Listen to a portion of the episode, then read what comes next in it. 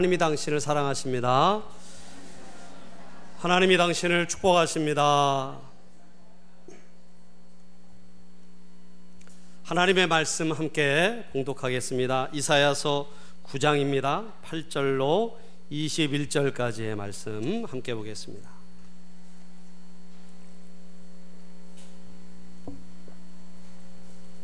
구약 성경 977페이지입니다.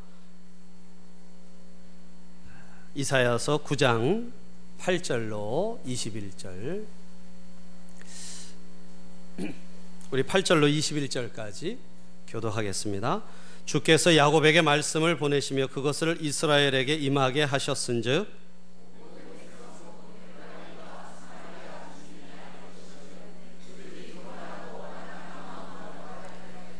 벽돌이 무너졌으나 우리는 다듬은 돌로 쌓고 뽕나무들이 찍혔으나 우리는 백향목으로 그것을 대신하리라 하는도다.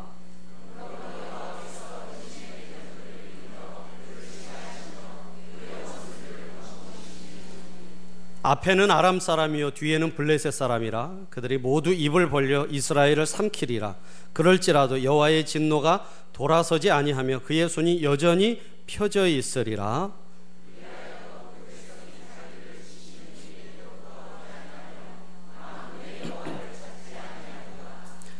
그러므로 여호와께서 하루 사이에 이스라엘 중에서 머리와 꼬리와 종려나무 가지와 갈대를 끊으시리니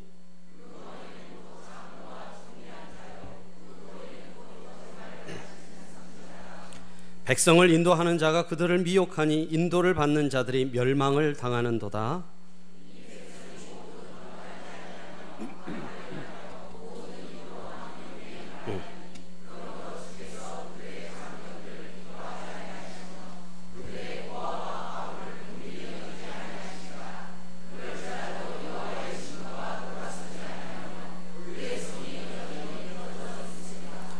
대저 악행은 불타오르는 것 같으니 곧찔레와 가시를 삼키며 빽빽한 수풀을 살라 연기가 위로 올라가게 함과 같은 것이라.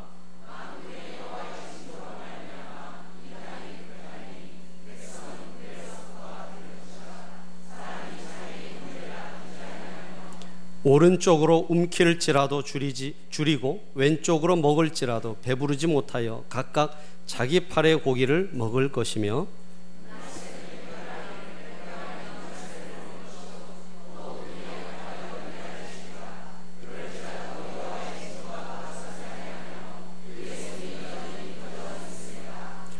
아멘. 말씀의 은혜가 여러분 심령에 있기를 축복합니다. 함께 읽은 말씀을 가지고 전쟁의 의미라는 제목으로 잠시 말씀의 은혜를 나누겠습니다. 어, 이런 좀 어, 우스개 에, 소리가 있더라고요. 이, 재미있는 이야기가 어항 속에 사는 금붕어들이 에, 사람들을 향해서 어, 항변을 했다고 그래요. 너희 인간들 말이야. 금붕어가 하는 얘기입니다. 너희 인간들 말이야. 우리를 좁은 어항, 어항 속에 넣고 키우는 것까지는 좋다고.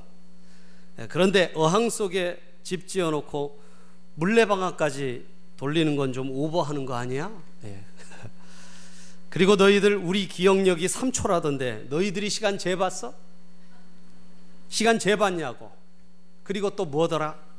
너희들 우리 기억력이 3초라던데 시간 재봤어? 시간 재봤냐고. 그리고 또 뭐더라? 너희들 우리 기억력이 3초라던데 시간 재봤어? 예, 계속 똑같은 말을 하고 있어요. 3초가 맞습니다. 예. 여러분 사람의 기억력은 얼마나 될까요? 아, 제가 보니까 이 술 드시는 분들은 기억력이 하루가 못 가는 것 같아요.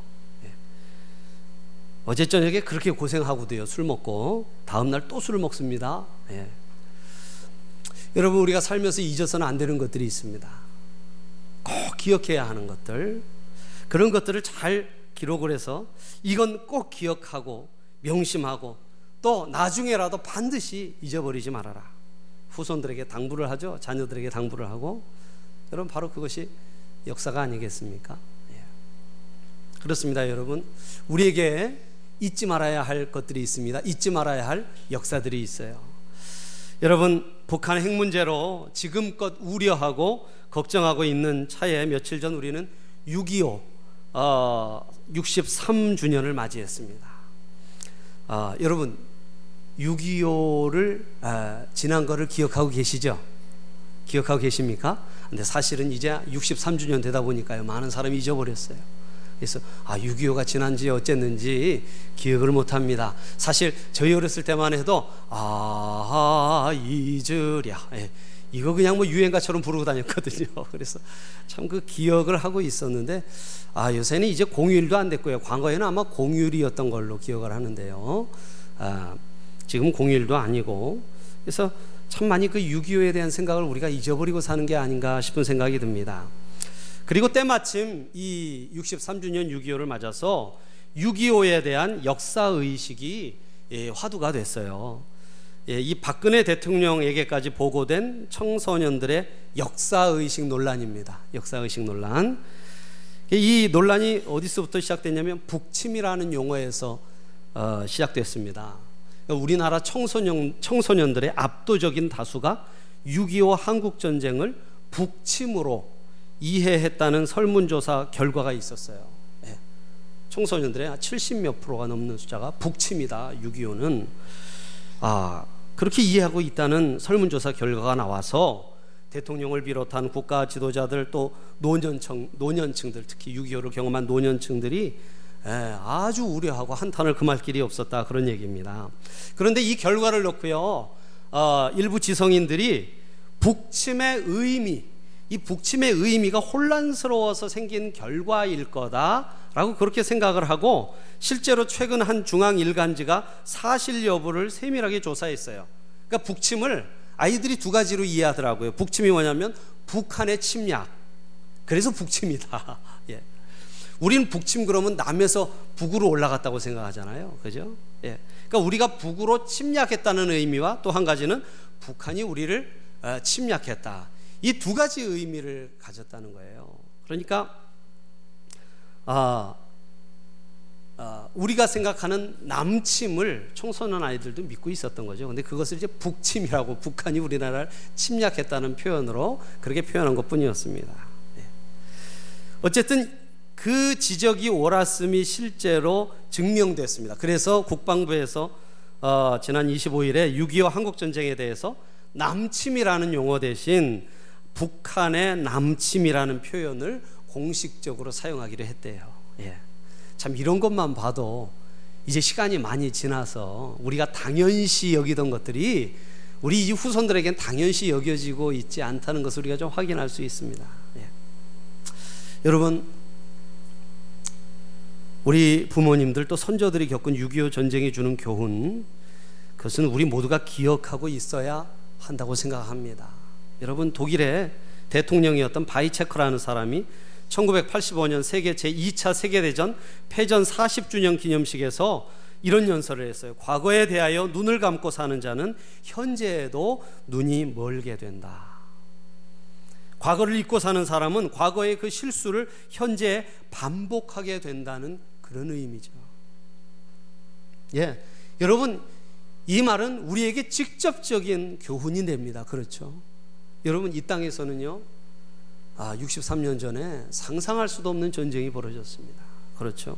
가끔 TV에서 보는 전쟁 영화들 또 세계 각지에서 벌어지는 전장의 현장들이 사실은 이 땅에서 있었다는 거예요. 예. 그만, 아, 그래서 우리가 6.25의 교훈을 잊으면 또 다른 제2의 6.25를 겪을 수도 있다는 것입니다. 그래서 우리의 예, 이6.25 기념 노래에서도 아아 잊으랴 어찌 우리 이날을 예, 그 6.25의 쓰라린 교훈과 엄청난 희생을 치르고 깨달은 그 교훈을 우리가 절대 잊어서는 안 된다고 생각을 합니다. 예. 여러분 어, 6.25를 군사학적으로 또는 뭐 사회학적으로 다방면으로 해석할 수 있습니다. 실제로 6.25 전쟁에 대해서 여러 가지로 해석을 합니다만 여러분 우리 믿음의 사람들은 여러분 이 6.25 전쟁도 믿음의 안경을 쓰고 바라보아야 합니다. 여러분 믿으시면 아멘 하시기 바랍니다. 예. 여러 가진 이6.25 전쟁에 대한 의견이 있지만 우리는 여러분 믿는 백성들은 성경이라는 또 믿음이라는 안경으로 이 사건을 들여다봐야 돼요. 여러분 어, 요새 뭐 어, TV가 하도 좋아서 3D TV 이런 거 있잖아요, 그죠? TV 파는 데 가서 안경 한 번씩 다 써 보셨죠? 예, 써보니까 어떻게 됩니까? 안 써보셨구나. 예. 백화점 가서 한번 써보세요, 그런 것도. 써보니까요, 화면이 그냥 확 다가오는 것 같아요. 깜짝 놀랐어요. 예. 갑자기 사고 싶은 마음이 확 듭니다, 그냥. 예. 이 여러분, 그런 것처럼 성경을 보면, 우리가 지금 성경을 통독하고 있는데 성경을 보면, 야, 이게 이스라엘 역사구나라고 쉽게 생각할 수 있습니다. 그렇지만, 이런 믿음의 안경을 쓰고 보면, 이 성경 속에서 하나님의 손길을 발견할 수 있어요. 여러분 믿으시면 아멘 하시기 바랍니다. 이스라엘 역사뿐 아니라 우리 모든 나라의 역사 속에서 우리는 하나님의 손길을 볼 수 있어요. 믿음의 안경을 쓰고 봐야 합니다. 네. 여러분 다윗은 이런 고백을 했습니다. 전쟁은 여호와께 속하였다. 그런 얘기를 했어요. 여러분 6.25 전쟁은 결코 우연히 일어난 전쟁이 아닙니다. 또 그것은 열강들의 다툼으로 인한 대리전이라고들 하는데 그 본질은 그런 것이 아닙니다. 김일성이 일으킨 것도 아닙니다. 여러분 6.25 전쟁은요 하나님의 경륜 속에 있는 사건입니다. 하나님의 주권 속에 있는 사건이에요. 여러분 그래서 우리가 말씀을 통해 믿음의 안경을 통해 6.25 전쟁을 들여다보고 그 6.25 전쟁을 통해 하나님이 주시는 교훈을 우리가 반드시 알고 깨달아야만 합니다. 군비를 늘리고 외교를 잘하고 여러분 이건 이런 것도 필요합니다. 그러나 이것은 2차적인 문제예요. 오늘 이 6.25 전쟁을 이 땅에 있게 하신 하나님의 뜻 가운데 있는 그 교훈을 우리가 깨닫고 알아야 한다는 것이죠. 자, 그렇다면 여러분, 오늘 본문을 통해서 이 6.25 전쟁 사건을 통해서 우리에게 주시는 하나님의 교훈이 뭘까요? 첫 번째는 여러분, 전쟁과 분열은 회개치 않는 죄에 대한 하나님의 징계 수단이라는 것입니다. 여러분, 우리가 이것을 인정해야 합니다. 전쟁과 분열은 회개치 않는 인생들의 죄에 대한 하나님의 일종의 징계 수단이에요. 자, 여러분, 하나님은 처음부터 전쟁을 보내시지 않습니다. 전쟁은요, 하나님의 말씀을 순종치 않기 때문에 부득불 내리실 수밖에 없는 차선책이에요. 여러분, 저는 제 형제가 이남 일녀입니다. 이남 일녀인데, 두살 터울에 남동생이 있고, 아홉 살 터울에 여동생이 있습니다. 이제 제 동생들이 이렇게 자라는 모습을 보면서, 어, 언제쯤 저 녀석이 한 대 맞겠다 알 수 있어요. 부모님이 처음부터 때리지 않습니다. 처음에는 좋은 말로 타일러요. 좋은 말로 타이릅니다. 그런데 대체로 좋은 말로 타이르면 잘안 들어요. 그렇습니다. 싫어 싫어 하면서 고집을 부려요. 너 이러면 맞는다. 좀 더 꾸중을 하세요. 경고합니다. 그래도 말을 안 들어요. 그러면은 제가 느낌이 확 옵니다. 저거 저러다 한 대 제대로 한 대 맞는다.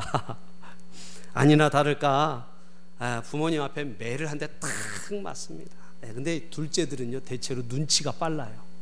눈치가 빨라서 아, 탁한 대 맞으면 바로 회개합니다. 바로 회개해요. 근데 막내는요 어리광을 부리면서 자라서 그런지 좀 고집이 있고 부모님을 이기려고 그래요. 그래서 땡깡을 부리다가 한 대 더 맞습니다. 예, 저는 많은 경우에 맞지 않습니다. 예, 굉장히 눈치가 빨라졌습니다. 먼저부터 많이 맞아왔기 때문에 눈치가 빨라져서 이제는 안 맞아요. 여러분, 왜 때립니까, 부모님이? 자녀들을 징계하는 이유가 무엇입니까? 여러분, 사랑하기 때문입니다. 예. 누군가는 그랬어요. 꽃으로도 때리지 말라고. 예. 근데 여러분, 자녀를 사랑하고 자녀를 온전히 키우고 싶지 않은데 어떻게 매를 들지 않을 수가 있겠습니까? 사랑하는데 때립니다. 말로 고치면 말로 고치면 좋은데 말로 해서 안 되니까 부득불 때릴 수밖에 없는 것입니다. 물론 여러분 겨, 전쟁을 겪은 세대는 그 무서운 전쟁의 고통 앞에 신음하고 한탄에, 한탄했을 수밖에 없지만 여러분 우리가 6.25 전쟁을 생각하면서 어, 우리가 쉽게 하나님을 원망해서는 안 됩니다.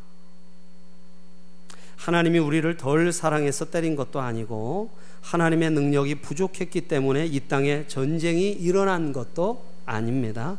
전쟁은 하나님의 징계예요. 하나님의 사랑의 징계입니다. 그래서 여러분 히브리서 12장 5절 6절에서 이렇게 말씀합니다. 내 아들아 주의 징계하심을 경히 여기지 말며 그에게 꾸지람을 받을 때에 낙심하지 말라. 주께서 그 사랑하시는 자를 징계하시고 그의 받으시는 아들마다 채찍질하느니라. 사랑하기 때문에 때리십니다. 그 징계를 경히 여기어서는 안 됩니다. 경히 여기면 똑같은 매를 또 맞게 되는 것이죠. 경히 여겨서는 안 됩니다. 사랑하지 사랑하 사랑하지 않기 때문에 맞았다고 낙심하지도 어, 말 것이요. 달게 그 매를 맞고 교훈을 깊이 간직하고 똑같은 일로 똑같은 매를 맞지 않는 것이 효자의 길이요 지혜로운 자녀의 태도일 것입니다. 여러분 하나님은 우리를 때리기를 원치 않으세요. 오늘 본문 9장 앞부분 이사야서 1장을 펴보시기 바랍니다. 여러분 이사야서 1장을 한번 가보시죠. 2절에서 6절까지 말씀을 한번 우리 교독하겠습니다. 이사야서 1장입니다. 자, 2절로 6절. 저 한 절 여러분 한 절 교독하겠습니다. 하늘이여 들으라 땅이여 귀를 기울이라 여호와께서 말씀하시기를 내가 자식을 양육하였거늘 그들이 나를 거역하였도다.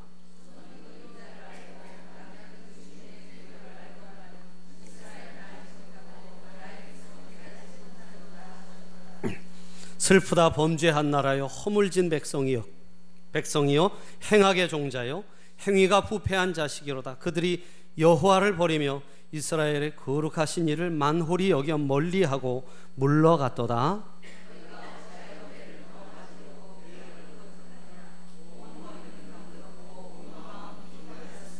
함께 읽습니다. 발바닥에서 머리까지 성한 곳이 없이 상한 것과 터진 것과 새로 맞은 흔적뿐이거늘 그것을 짜며 싸매며 기름으로 부드럽게 함을 받지 못하였도다. 여러분 무슨 이야기입니까? 오늘 여러분 이 이사야서 1장이 이사야서를 시작하면서 무슨 얘기를 우리에게 하나요? 하나님을 거역했기 때문에 깨닫지 못했기 때문에 매를 맞는 것입니다. 너희가 어찌하여 매를 더 맞으려고 패역하느냐 빨리 돌이키라는 것입니다. 하나님은 더 이상 때리고 싶지 않습니다. 여러분, 하나님은 매를 멈추고 싶어요. 그러나 돌이키지 않기 때문에 매를 멈출 수가 없는 것입니다. 이제 우리가 기억할 것은요. 이 전쟁의 원인은 6.25라는 전쟁의 원인은 우리가 회개하지 않았기 때문이라는 거예요. 여러분, 이 자리에는 6.25 전쟁을 않은 세대도 있습니다. 그러나 여러분 우리가 깨달아야 합니다. 6.25 전쟁은요, 우리가 회개하지 않았기 때문이에요. 말씀을 듣고 돌이키면 되는데 말씀을 듣고 뉘우치지 않았기 때문에 하나님께서 부득불 전쟁이라는 매를 들 수밖에 없었던 것입니다. C.S. 루이스라는 기독교인 지성은 그런 얘기를 했습니다. 어떤 사람이 물었대요. 하나님이 계시는데 왜 전쟁이 있냐고. 하나님이 계시는데 어떻게 전쟁이 있습니까? 그가 이런 얘기를 했답니다. 전쟁을 겪고서도 사람이 이렇게 교만한데 전쟁마저 없다면 어떻게 사람이 겸손할 수 있겠느냐고. 예. 사랑하는 여러분, 이제 우리가 전쟁을 속히 끝내고 여러분 아직 전쟁이 끝난 게 아니죠? 6.25 전쟁은 휴전 중입니다. 예, 아직 전쟁이 끝나지 않았어요. 평화 통일을 이룩하기 위해서는 우리가 지은 죄를 즉시 회개해야 합니다. 민족이 지은 죄 위에 우리의 죄까지 더해서는 여러분 우리 민족에게 소망이 없어요. 여러분 6.25를 생각하면서 여러분 우리가 첫 번째 가져야 될 것은 아 우리가 회개해야겠구나. 하나님 앞에 이 민족이 또 내가 범죄함을 회개할 수 있어야 한다는 것입니다. 네. 그렇습니다, 여러분. 전쟁과 분열은 회개치 않은 죄에 대한 하나님의 징계 수단이라는 거예요.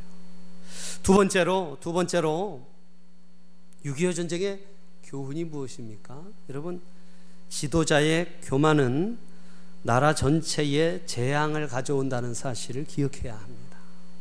자 오늘 본문 오늘 다시 본문 9장으로 돌아와서 16절 말씀을 다시 한번 읽겠습니다.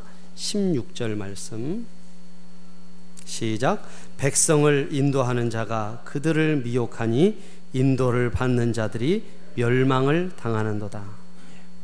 여러분 백성이 혹 잘못된 길로 간다 할지라도 여러분 지도자만 정신을 차리고 있으면 백성을 바른 길로 인도하면 됩니다. 나라는 소망이 있습니다. 그런데 백성을 인도해야 할 지도자가 잘못된 길을 갑니다. 지도자가 부패해졌습니다. 지도자가 부패 교만해졌어요. 그렇게 되면 그 민족에겐 소망이 없다는 거예요. 시간이 가면 좋아지겠지 그런 소망을 가질 수가 없습니다. 그때 하나님께서는 부득불 때리실 수밖에 없다는 거예요. 징계할 수밖에 없다는 것입니다. 그것이 바로 전쟁으로 나타나기도 한다는 것입니다. 여러분 그래서 보세요. 이스라엘의 지도자, 유대의 지도자들이 부패해서 결국은 나라들이 망하지 않았습니까? 그 선택받은 유대 나라가요. 망했어요. 특별히 여러분 보시면 여러분 솔로몬 왕, 솔로몬 왕을 기억하시죠? 예. 아버지 다윗의 예, 나라를 그대로 물려받았습니다. 아버지의 나라는 제국이었어요. 고대 근동을 다 통일한 그 당시 이스라엘은 제국이었습니다. 솔로몬은요. 어린 나이 20살에 왕이 됐지만 하나님 앞에 예, 일천번제를 드리고 하나님 주신 놀라운 지혜를 얻었습니다. 나라를 지혜롭게 잘 이끌어 갔어요. 그래서 여러분 이 실제 역사 속에서도 이 솔로몬 왕국과 같은 부유한 왕국이 더 이상 존재할 수 없다고까지 이야기들을 합니다. 아주 부강하고 강한 나라, 잘 사는 나라, 하나님을 온전히 섬긴 의로운 나라로 이 이스라엘이 성장했어요. 그런데 여러분, 솔로몬이 부패하기 시작했습니다. 그렇죠? 예. 교만해졌어요. 너무 영광된 자리에 앉았습니다. 여러분, 솔로몬의 보좌는요, 상하 있죠, 상하. 이 코끼리 상하. 상아들을 쌓아 올려서 6층으로 쌓았답니다. 6층으로 쌓고 금으로 다 도금을 했대요. 그런 보좌에 앉았어요. 영광이 너무 크고 너무 강한 나라 왕이 되고 보니까 교만해져서 교만해져서 수많은 처첩들 외교라는 외교라는 이름을 빙자해서 수많은 처첩들을 뒀어요. 그런데 그 처첩들이 우상을 가지고 오지 않았겠습니까? 자꾸 꿰니까요. 솔로몬 마음이 흔들렸어요.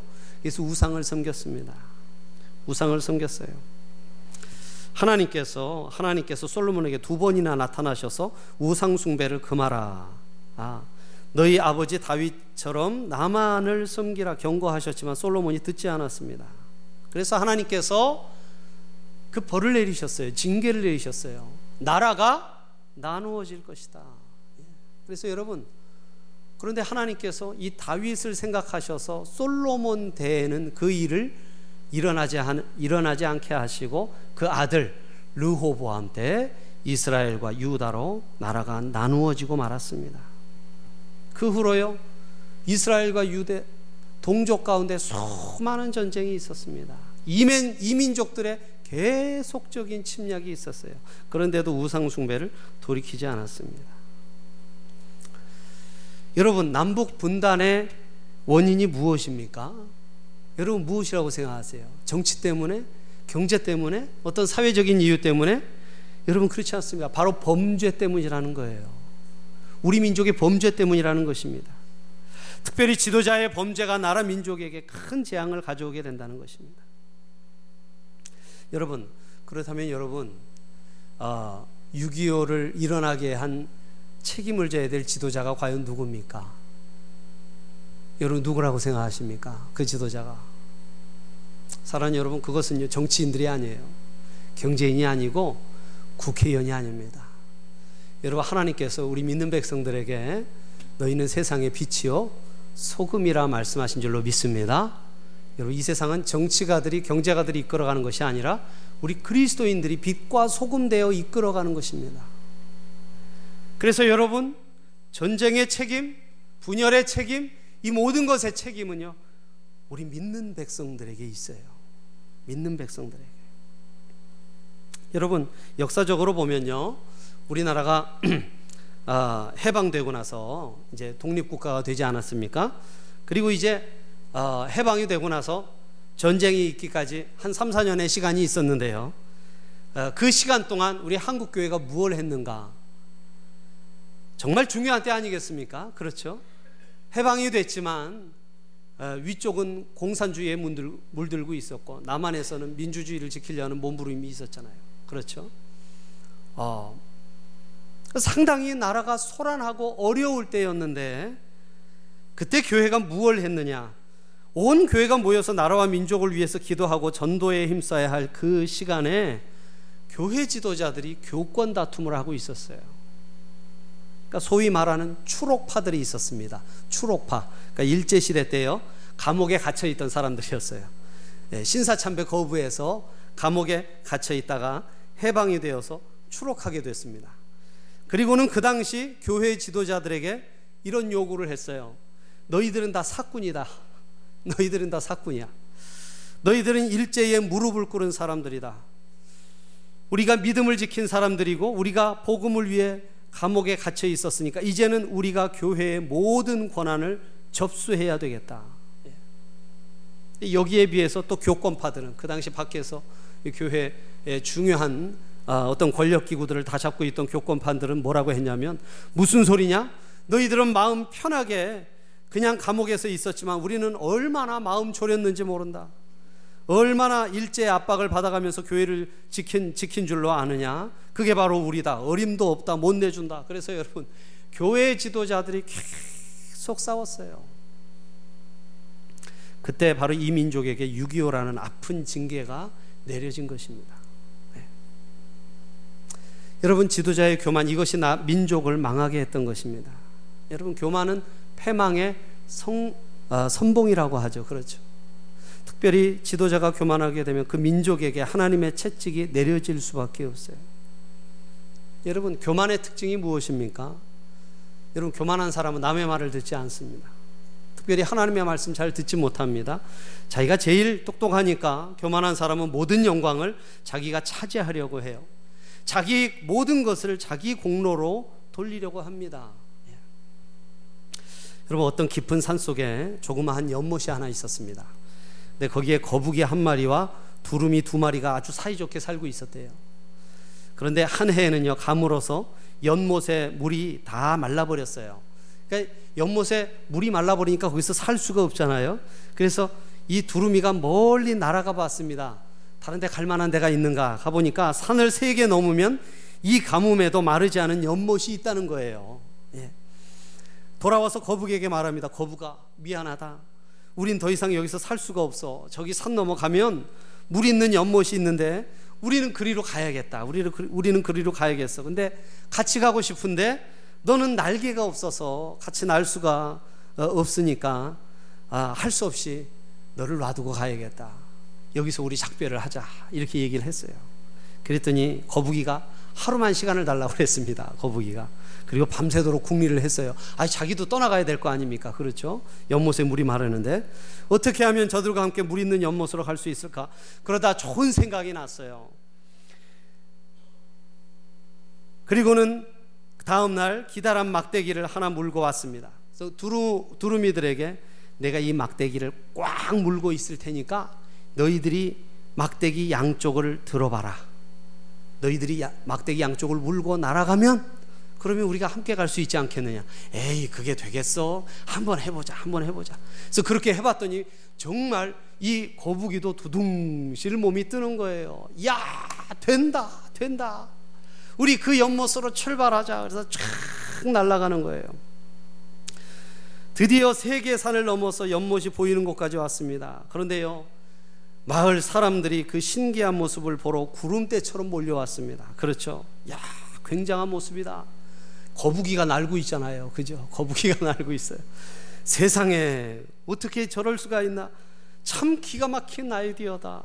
누가 저렇게 훌륭한 생각을 했지? 사람들이 막 칭찬하기 시작했어요. 그러자 거북이가요. 입이 간질간질해서 견딜 수가 없습니다. 그렇죠. 간질간질해서. 사람들이 막 칭찬하니까 누가 도대체 저런 기막힌 아이디어를 냈느냐? 누가 저런 생각을 했느냐? 입이 간질간질합니다. 도저히 참을 수가 없어서 내가 그랬어요. 내가. 예.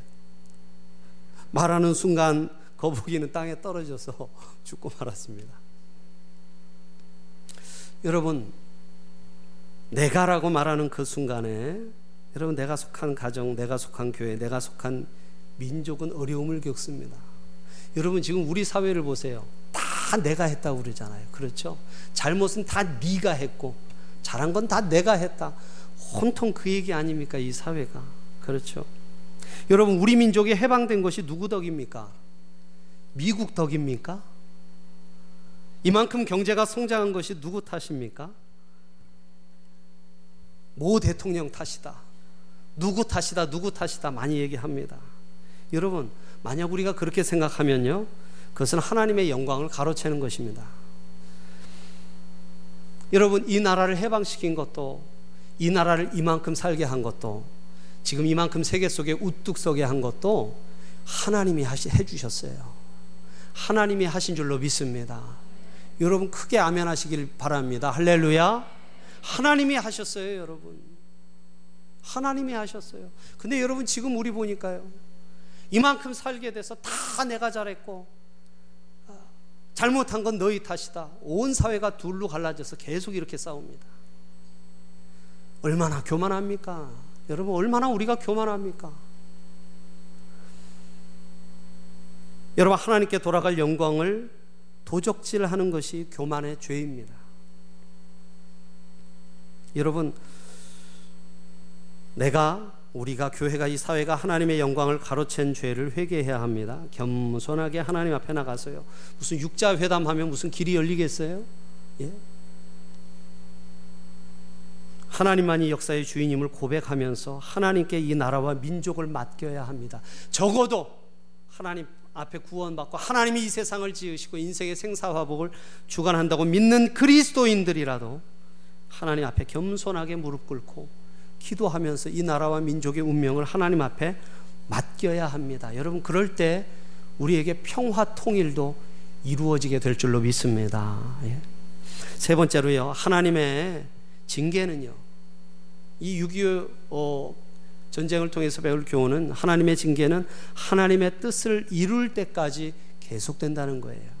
자, 오늘 21절 말씀 읽겠습니다. 21절. 21절 시작. 문하세는 에브라임을 에브라임은 문하세를 먹을 것이요 또 그들이 합하여 유다를 치리라 그럴지라도 여호와의 진노가 돌아서지 아니하며 그의 손이 여전히 펴져 있으리라. 예, 여러분 구장이 이렇게 끝납니다. 참 암울하게 끝나는 것 같아요. 여러분, 부모님이 자식을 때릴 때에는요, 이유가 있습니다. 여러분, 부모님이 괜히 심심해서 자식을 때립니까? 그러는 법은 없죠. 목적하는 바가 있습니다. 그런데 부모님이 원하는 수준으로 자녀가 바뀌어지, 바뀌어지지 않으면 아무리 자녀가 아프다고 피하더라도 잠시 매를 멈출지언정 매를 그치지는 않습니다. 때리는 이유가 있는데 고치고 싶은 잘못이 있는데 그 잘못은 고치지 않고 때리지 말라고 부탁, 한다고 해서 때리지 않습니까? 그렇지 않죠. 하나님께서 전쟁을 보낼 때, 하나님께서 분열시킬 때, 하나님께서 원하시는 바가 있습니다. 하나님이 원하시는 목적이 있어요. 그 수준에 도달될 때까지 하나님께서 계속 매를 드십니다. 여러분, 여러분 우리가 이것을 꼭 기억해야 한다고 생각해요. 여러분 잠언 16장 7절에서 이렇게 말씀합니다. 사람의 행위가 여호와를 기쁘시게 하면 그 사람의 원수라도 그로 더불어 화목하게 하시느니라. 예. 사랑 여러분, 이 땅에 전쟁이 없어야 할 줄로 믿습니다. 지금 북한에 핵 문제가 있는데 정말 크긴 커요. 왜냐하면 핵 하나 터지면요. 우리나라에 어디 숨을 데가 있습니까? 그렇죠. 핵 터지면은요. 다 죽어요. 다 죽습니다. 여러분 그 일본의 후쿠시마에서 원전 폭발 사고가 있었잖아요. 예, 여러분 그게 예, 과거에 체르노빌이라는 곳에서 러시아 체르노빌이라는 곳에서 폭발 사고가 있지 않았습니까? 그 영향이 지금까지 있어서 거기가 죽음의 땅인데요. 그 폭발의 10배였답니다. 후쿠시마 폭발 사고가. 근데 일본 정부는 감추고 있어요. 완전히 죽음의 땅이 됐습니다. 일본의 동북부는요. 근데 그 영향이 한반도까지 오자고 온다고 하잖아요. 근데 여러분 한반도에서 터져버리면 어떤 일이 있겠습니까? 전쟁이 있어서는 안 됩니다. 결코 있어서는 안 돼요. 여러분 그렇다면 우리는 꼭 기억해야 합니다. 사람의 행위가 여호와를 기쁘시게 하면 그 사람의 원수라도 그로 더불어 화목하게 하시느니라. 여러분 우리가 하나님을 기쁘게 해야 할 줄로 믿습니다. 죄를 회개하고요. 죄를 회개하고 하나님의 뜻을 만족시킬 때까지 하나님을 기쁘시게 하면 북한 김정은이라 할지라도 화목하게 만들어 주신다는 거예요. 할렐루야. 할렐루야. 예. 우리가 하나님 앞에 바로 살면 통일을 주신다는 것입니다. 근데 여러분, 아직 통일되지 못하고 있다면 하나님을 우리가 기쁘시게 하지 못하고 있다는 거예요. 하나님을 기쁘시게 하지 못하면 문하세는 에브라임을 에브라임은 문하세를 먹을 것이요 그들은 같은 북이스라엘에 속한 같은 지파입니다. 같은 북이스라엘에 속한 지파로서 서로를 먹는다는 거예요. 무슨 이야기입니까? 계속적인 내분으로 서로를 갉아먹는다는 거예요. 여러분, 지금 우리나라를 가만 보면요. 우리나라가 어려운 이유가 북한 때문입니까? 물론 북한 때문도 있어요. 그런데 한편 보세요. 우리가 우리 서로를 갉아먹고 있잖아요. 그렇죠? 동서로 갈라져서 남북 분단보다요 동서로 갈라져서 싸우는 그 싸움이 더 지나칩니다. 또 세대 간에 너무 싸워요. 세대 간에 이 6.25를 겪으신 노인들이 노했어요. 왜냐하면 청소년들한테 6.25 3일절을 읽어보라고 6.25 3.1을 써놨더니 그대로 읽더랍니다. 아이들이 우리는 3.1 써놓으면 3일절 그렇게 읽잖아요. 그죠? 근데 아이들은 3.1 그렇게 읽더래요. 625도 6.25 그렇게 읽고 예. 이 소수점 아래가 무슨 뜻이냐 이렇게 물어보고 예. 그래서 이런 것들 때문에 예. 서로에 대해서 이 세대 간의 갈등이 너무 커져요. 세월이 많이 지나다 보니까.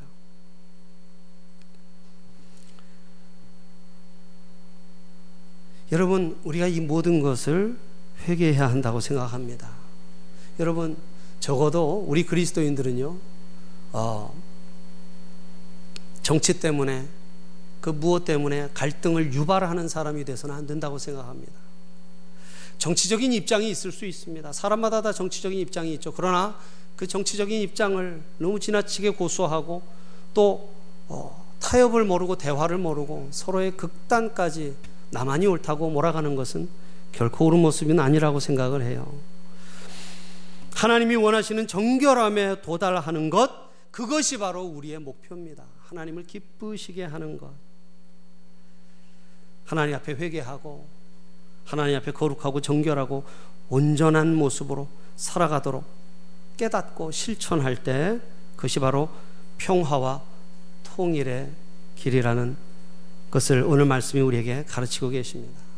여러분 지금으로부터 63년 전에요. 이 땅에 무서운 전쟁이 있었어요. 시인 정봉구님은요, 6.25 연작시에서 이렇게 말하고 있습니다. 시를 잠깐 읽어드리겠습니다. 아랫목에서 죽은 것은 할머니였다. 토방 위에서 죽은 것은 할아버지였다. 마룻바닥에서 죽은 것은 아버지였다. 부엌 바닥에서 죽은 것은 어머니였다. 마당에서 죽은 것은 형이었다. 곡간 문지방에서 죽은 것은 아우였다. 사리문 앞에서 죽은 것은 누이였다. 사리문 앞에서 죽은 것은 누이의 젖먹이었다. 울 밑에서 죽은 것은 봉선화였다. 시뻘건이 뭉개져 있었다. 봉선화도 할머니도 봉선화도 할아버지도 뭉개져 있었다. 봉선화도 아버지도 어머니도 시뻘건이 봉선화도 형도 아우도 시뻘건이 시뻘건이 봉선화도 시뻘건이 누이도 시뻘건이 봉선화도 누이의 젖먹이도 시뻘건이 뭉개져 있었다. 여러분 6.25 전쟁으로 500만 명의 사상자가 있었습니다. 당시 3천만 인구였는데요. 전 백성의 6분의 1 정도가 죽거나 다쳤어요. 천만의 이산 가족입니다. 지금까지도 우리는 만나야 합니다. 이산 가족 찾기가 계속되고 있어요. 그같이 엄청난 희생을 치르고 얻은 이 교훈을 여러분 우리가 잊어서는 안 됩니다. 회개하지 않으면 교만하면 우상숭배하고 분리하면 또다시 이 땅에 전쟁이 일어날 수 있습니다. 여러분 하루속히 휴전이 종전이 되고요. 남북이 평화롭게 통일되어서 여러분 복음 들고 전 세계로 나갈 그날을 바라보아야 하지 않겠습니까? 그것이 또 하나님께서 우리나라와 백성들을 향한 뜻이 아니겠어요? 예.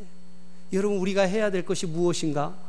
우리 6.25 63주년 맞이해서 우리가 곰곰이 생각해 볼 때라고 생각을 해요.